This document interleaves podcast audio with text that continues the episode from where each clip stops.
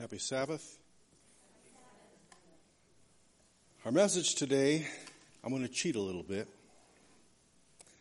Instead of actually giving a PowerPoint presentation or telling an outline, what I'm going to do is read, if you don't mind.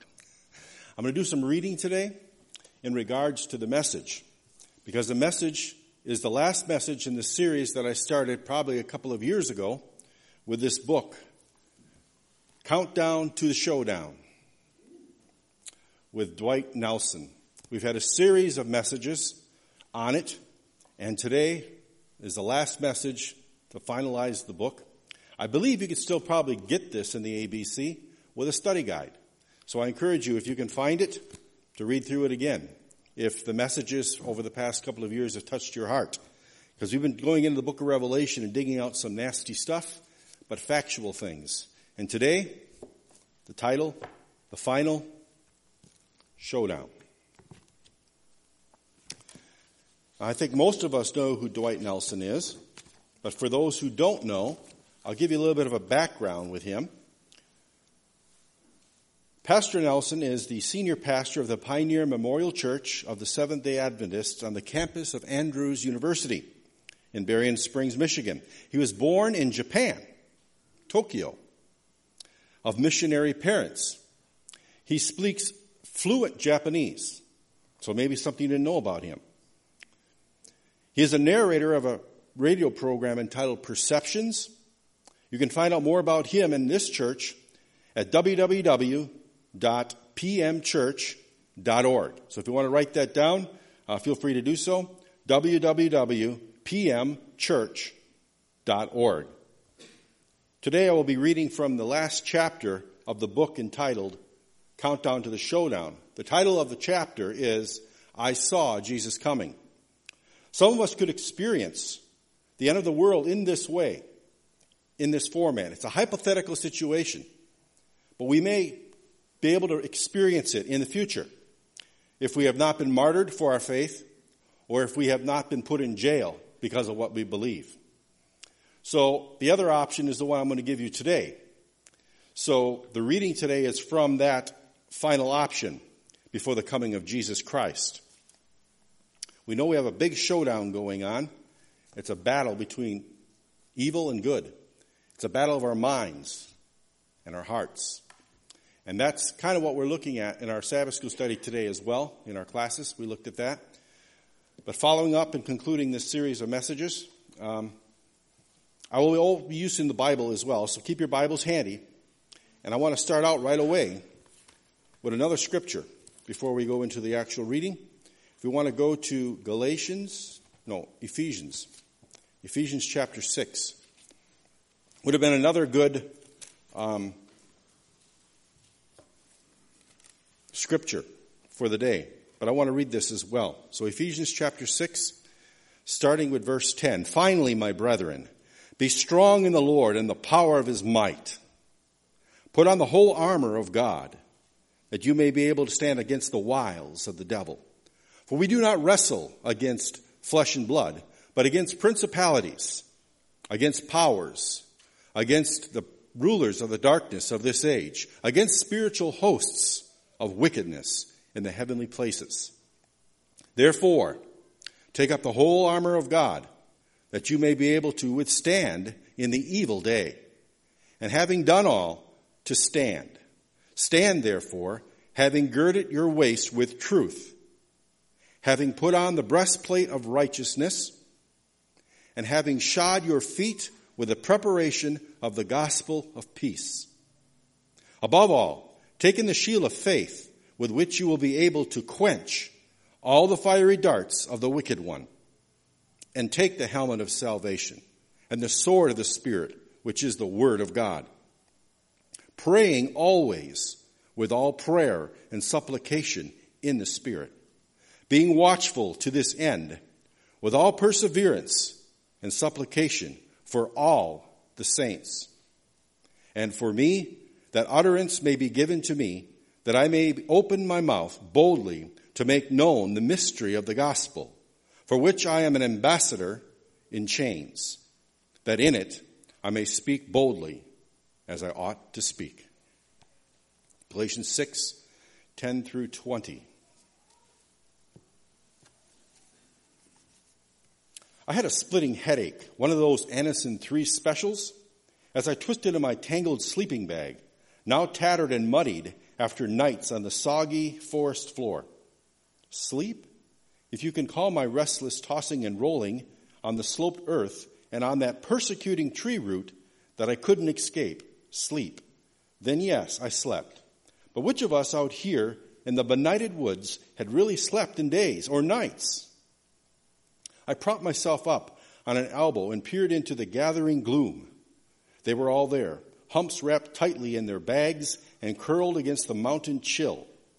My wife and 2 children and a few close friends, fugitives, all of us, homeless and now hunted. Trying to escape the pounding in my head, I groped in the black shadows for my radio. Jamming an earplug in, I twisted the tuner on my shortwave band. Soon the crackling voice of a crisp English accent repeated the BBC's World Service headlines.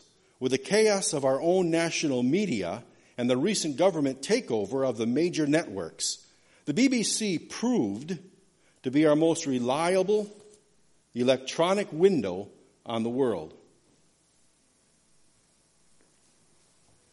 A world that is fast collapsing, a world plunging cataclysmically into what now appears to be complete planetary dysfunction and certain oblivion. The devastating global scourges that have racked the northern and southern hemispheres over recent months were now reported almost entirely encompassing the world. An oceanic plague more terrible than red tide has devastated the economies of coastal nations. On its heels had come the crimson contamination of freshwater supplies on land masses, and with the resultant drought, the agricultural resources of the world's masses had shriveled away, producing global famine and starvation. A regular BBC feature now reports the bloody food riots are in the world's great megacities. Rampant looting also occurring, and mob carnage were twisting the last vestiges of civil disorder, turning it into a scarlet nightmare.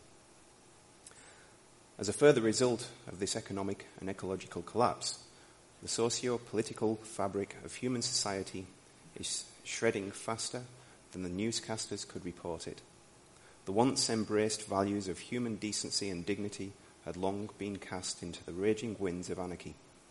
The daily scene in most cities could only be described as a feeding frenzy. Adding to the gasping litany of doleful headlines was the deathly outbreak of a ravaging epidemic, a mysterious disease before which the medical community stood helpless.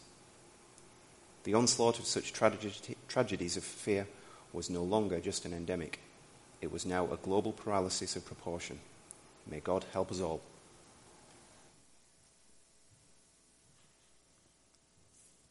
The strange edge to the newscaster's voice mirrored the quiet terror that now gripped us with every snatch of news we were able to pick up here in our mountain hideaway. It was all happening so fast. I glanced through the shadows to where my wife was still tossing. We had hoped we could weather the strident community reaction to our Sabbatarian convictions back home. We all knew that the President and the Congress, upheld by an expedited decision of the Supreme Court, were soon to ratify their National Religious Reform Act. The new Christian right had become the most powerful political coalition in our nation, the ultimate special interest group. Their shotgun marriage with the Church of Rome led quickly and effectively to a lobbying blitz and secured the virtual abolition of our Bill of Rights, all, of course, in the national interests of God and moral revival. I suppose that with the economic collapse and the social morass of our nation, it shouldn't have come as a surprise. The president's primetime announcement, thanks to CNN, his somber visage appeared on television screens worldwide. I remembered how Ted Turner had said the day he launched CNN that barring political or technical problems, the network would broadcast till the world ends. How prophetic his words now seemed. The president's sonorous voice had summoned Americans across this great land to arise with one voice. as he put it, to declare to the nations of this world that America has repented before God, that this land of the free shall rise up and lead the world in a renewed allegiance to the sovereign rule of Almighty God, an allegiance like that once possessed by our forefathers. The national reaction had bordered on mass hysteria. A strange revival spread across the land with hypnotic speed. The few who raised lonely voices challenging the constitutionality of such a church and state amalgamation were quickly threatened and mysteriously silenced. When we awakened one morning soon after and discovered a scarlet cross and a threatening word splashed across our garage door, we knew that the time had come for our, as we told the neighbor, short vacation out of town. 400 miles northward, and what seemed like months later, here we are, sequestered along the edge of a jagged forest clearing on a mountainside we'd often come camping to in happier days long ago. How had the ancient prophet put it? They will live on the heights. Their refuge will be the fortresses of the rocks. Their food will be supplied, their water assured. And indeed, God had not forsaken us, for strangely enough, the stream beside which we now lay huddled hadn't turned into the contaminated crimson the radio had reported, and in the undergrowth beneath the towering forest we had scrounged enough food to stave off starvation, food and water for our fugitive stomachs. But it was our hearts that were knotted now, twisted by the dark foreboding that perhaps even yet, after all the exploding fulfillments of the apocalypse and the sobering headlines over our crackling radio, that even after all of this, our clinging faith in God might fail and our trembling hope in Jesus might crumble. What if we should let him down in the very end? The worrisome question was another reason no one slept much on the soggy ground. Through the night watches, we would often huddle close to each other, the knees of our dirty jeans worn brown from pleading with God who reigned beyond the stars. If only he might, as he did in that dark midnight with Jacob, speak a quiet word of grace, of forgiveness, of mercy, of a salvation that hope beyond our seemingly impending deaths. With that in mind, let's go to Isaiah chapter 33.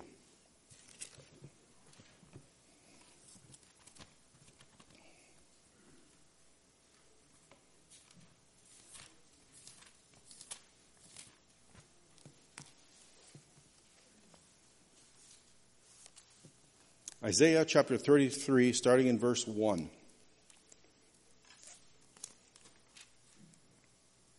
Woe to you who plunder, though you have not been plundered, and you who deal treacherously, though they have not dealt treacherously with you. When you cease plundering, you will be plundered, and when you make an end of dealing treacherously, they will deal treacherously with you. O Lord, be gracious to us. We have waited for you. Be their arm every morning, our salvation also in the time of trouble. And the noise of the tumult, the people shall flee. When you lift yourself up, the nations shall be scattered, and your plunder shall be gathered like the gathering of the caterpillar, as a running to and fro of locusts, he shall run upon them. The Lord is exalted, for he dwells on high. He has filled Zion with justice and righteousness, wisdom and knowledge will be the stability of your times and the strength of salvation. The fear of the Lord is his treasure. Surely their valiant ones shall cry outside. The ambassadors of peace shall weep bitterly. The highways lie waste. The wayfaring man ceases. He has broken the covenant. He has despised the cities. He regards no man. The earth mourns and languishes. Lebanon is shamed and shriveled. Sharon is like a wilderness, and Bashan and Carmel shake off their fruits. Now I will arise, says the Lord.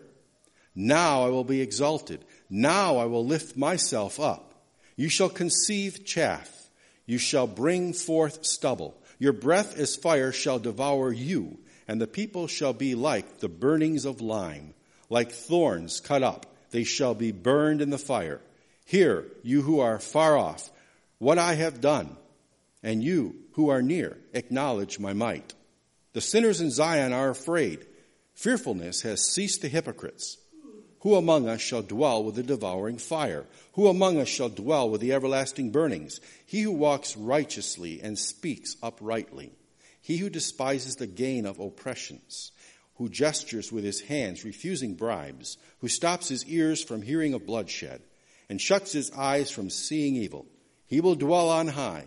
His place of defense will be the fortress of rocks. Bread will be given him. His water will be sure. Your eyes will see the king in his beauty. They will see the land that is very far off. Your heart will meditate on terror. Where is the scribe? Where is he who weighs? Where is he who counts the towers? You will not see a fierce people, a people of obscure speech, beyond perception, of a stammering tongue that you cannot understand. Look upon Zion, the city of our appointed feasts. Your eyes will see Jerusalem, a quiet habitation, a tabernacle that will not be taken down. Not one of its stakes will ever be removed, nor will any of its cords be broken. But there the majestic Lord will be for us, a place of broad rivers and streams, in which no galley with oars will sail, nor majestic ships pass by. For the Lord is our judge, the Lord is our lawgiver, the Lord is our king. He will save us. Your tackle is loosed. They could not strengthen their mast. They could not spread the sail. Then the prey of great plunder is divided. The lame take the prey. And the inhabitant will not say, I am sick. The people who dwell in it will be forgiven their iniquity.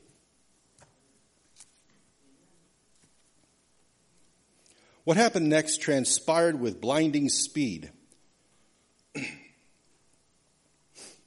I had just jerked the earplug out when I heard a distant rumble below us. The sound of all-terrain engines winding up the forest floor. And then voices, sharp commands. Our hiding place had been found. In that instant of terror as we scrambled and clawed up the mountainous slope, in the darkness of midnight, it was suddenly as if time stood still. The seventh angel poured his bowl into the air, and a loud voice came out of the temple from the throne saying, It is done.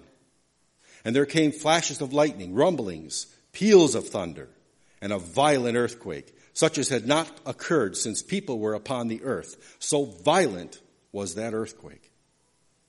Like a splattered watermelon, the earth beneath our feet broke open, and in a single instant, the entire planet fissured the globe, collapsing like the Oakland Freeway in the San Francisco earthquake. The sky vanished like a scroll rolling itself up, and every mountain and island was removed from its place. Now it is as if nature had gone berserk. Suddenly the blinding sun mysteriously appears, and at midnight, mountain rocks hurl down their slopes, crashing into forests and exploding onto plains below, disseminating everything in their pathway. The still scarlet ocean boils into mountainous walls of tsunamis, killer waves that lash entire island chains of life into oblivion. The very air of the ruptured heavens is set afire by sheets of white and yellow lightning that strike the dusty earth, bed into a million fires, burning in a night, turned frantic day. And in that solitary moment, Earth's proud bastions of defiance, the seaport cities of the world, are reduced to flotsam, swept away by an avenging sea. The temples of glass and steel and mortar and stone, once boastful icons of human ingenuity and rebellion, the skyscrapers of the world's sprawling cities collapse like a house of cards before the rolling, heaving earth. An earth that has suffered long under the iron fist of human exploitation. Now as if to rid itself of its destroying virus, it heaves and retches like an addict beside a night street lamp. And into the night they wail, the distant sirens of disaster, tornado and hurricane, and nuclear warning sirens tripped by the pitching of the earth. Their eerie moans rise into the thickened sky above to join the raging cacophony of destruction, like the voice of demons upon a mission of destruction. And that comes from the book Great Controversy, page 637. If you want to go to Revelation chapter 18 for what the Bible has a view of this as well. Revelation 18.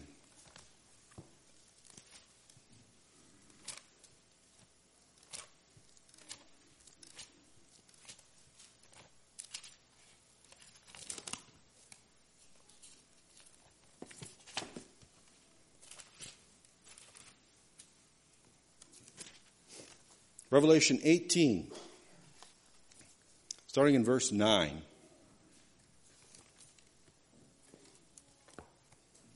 And the kings of the earth who committed fornication and lived luxuriously with her will weep and lament for her when they see the smoke of her burning, standing at a distance for fear of her torment, saying, Alas, alas, that great city, Babylon, that mighty city, for in 1 hour your judgment has come.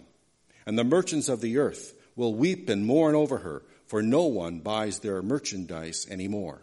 Merchandise of gold and silver, precious stones and pearls, fine linen and purple, silk and scarlet, every kind of cottonwood, every kind of object of ivory, every kind of object of most precious wood, bronze, iron, and marble, and cinnamon and incense, fragrant oil and frankincense, wine and oil, fine flour and wheat, cattle and sheep, horses and chariots, and bodies and souls of men.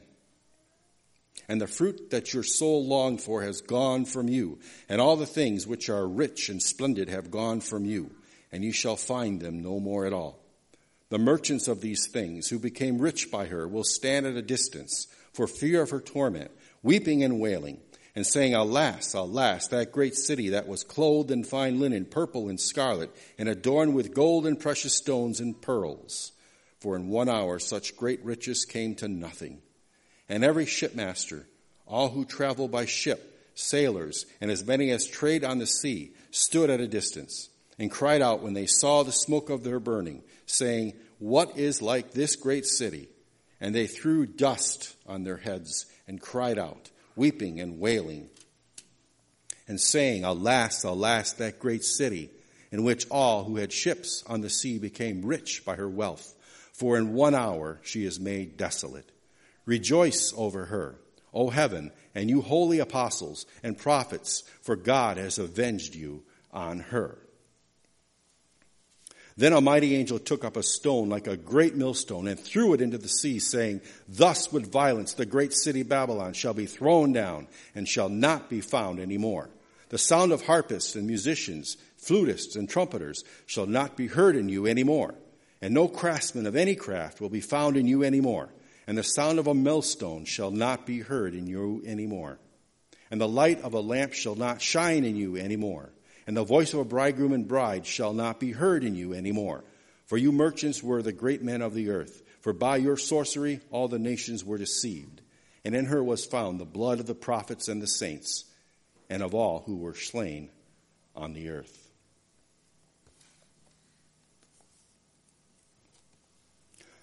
We scramble to a higher outcropping on the mountain slope. No one knows for certain any longer whether it is night or day. The sky above is choked with dark, belching smoke that rises like an atomic mushroom cloud from the valley floor below us. All the red and black and orange images of Kuwait's oil field infernos cannot compare to the thick, smelly carnage of destruction that now billows up from the crumpled earth below.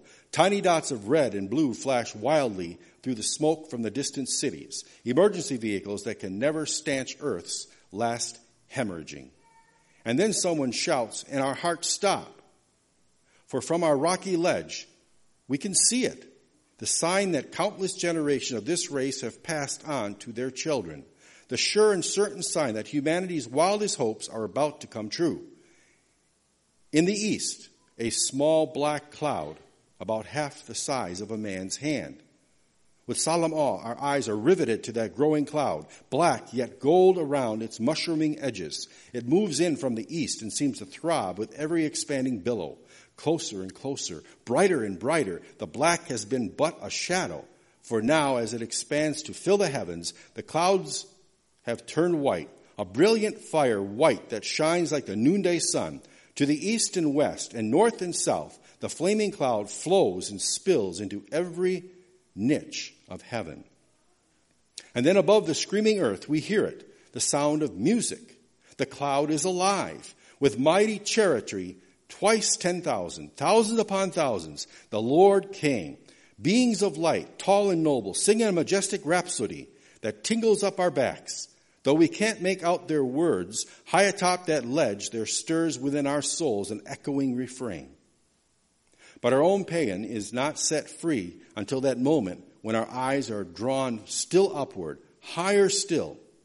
And there that cumulus of fire He rides. His eyes are like a flame of fire, and on his head are many diadems. He is clothed in a robe dipped in blood, and the armies of heaven, wearing fine linen, white and pure, were following him on white horses.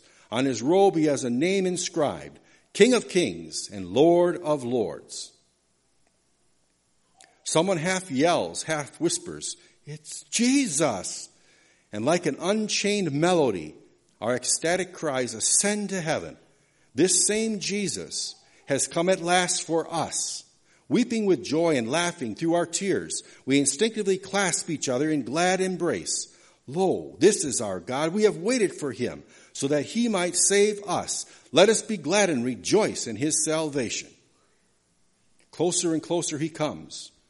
And then in a moment that will never be forgotten, the Prince of Heaven stretches out his purple scarred hands, and with a shout that thunders like music through the corridors of the sky, Jesus cries, "Awake, you who sleep in the dust, and arise!"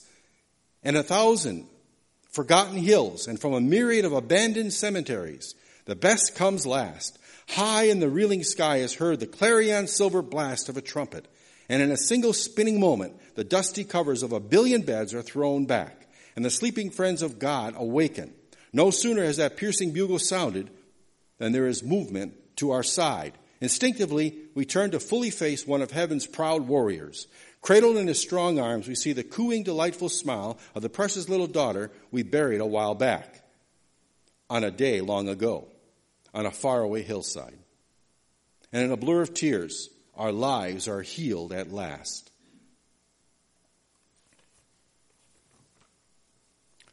Let's jump to 1 Thessalonians chapter 4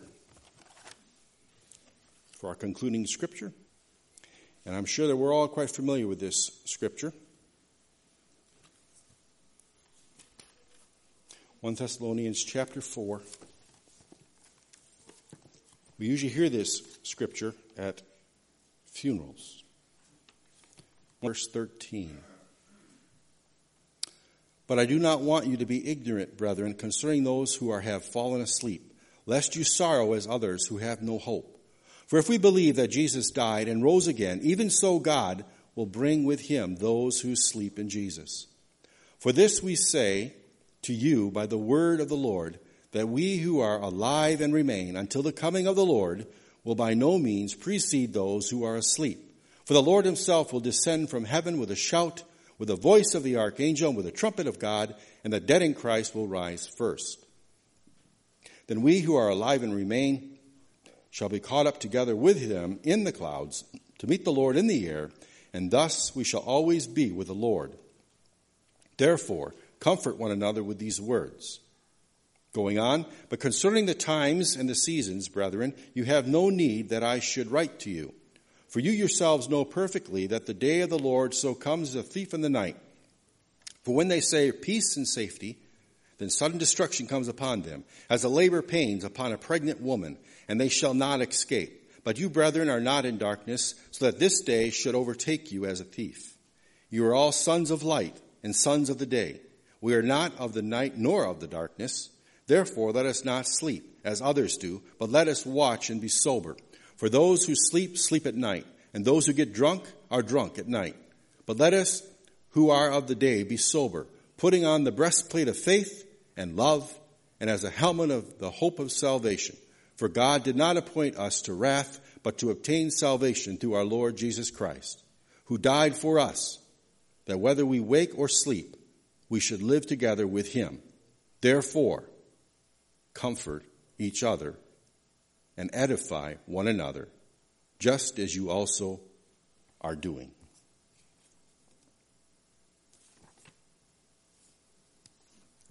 We are surrounded by millions of others, men and women, and boys and girls, and babies, and teenagers, and families, and friends, and strangers, with the kindest faces, soaring, all of us together, up from gaping graveyards and shattered horizons, up from sea and land, up from hovel and dungeon, 1 billion beaming faces from every nation and kindred and tongue and people. Every shining eye still locked into the beckoning face of Jesus. His flowing white hair and youthful countenance turned toward us.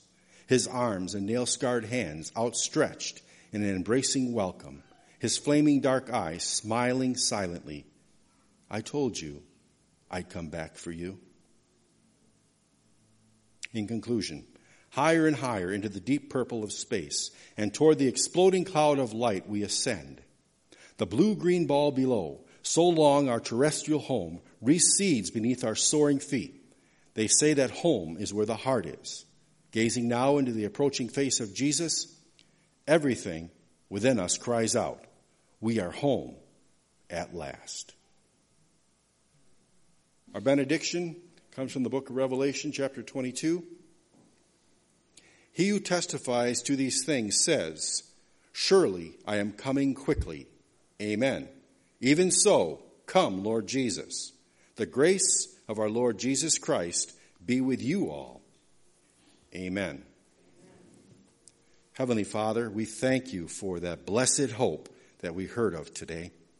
May each of us be spirited to meet you when that time comes. May we be the people you have called us to be, to stand despite the circumstances around us. Let us be strong now, and let us continue to put our faith and our trust in Jesus, your Son, and the Word of God as our basis of complete faith. Amen.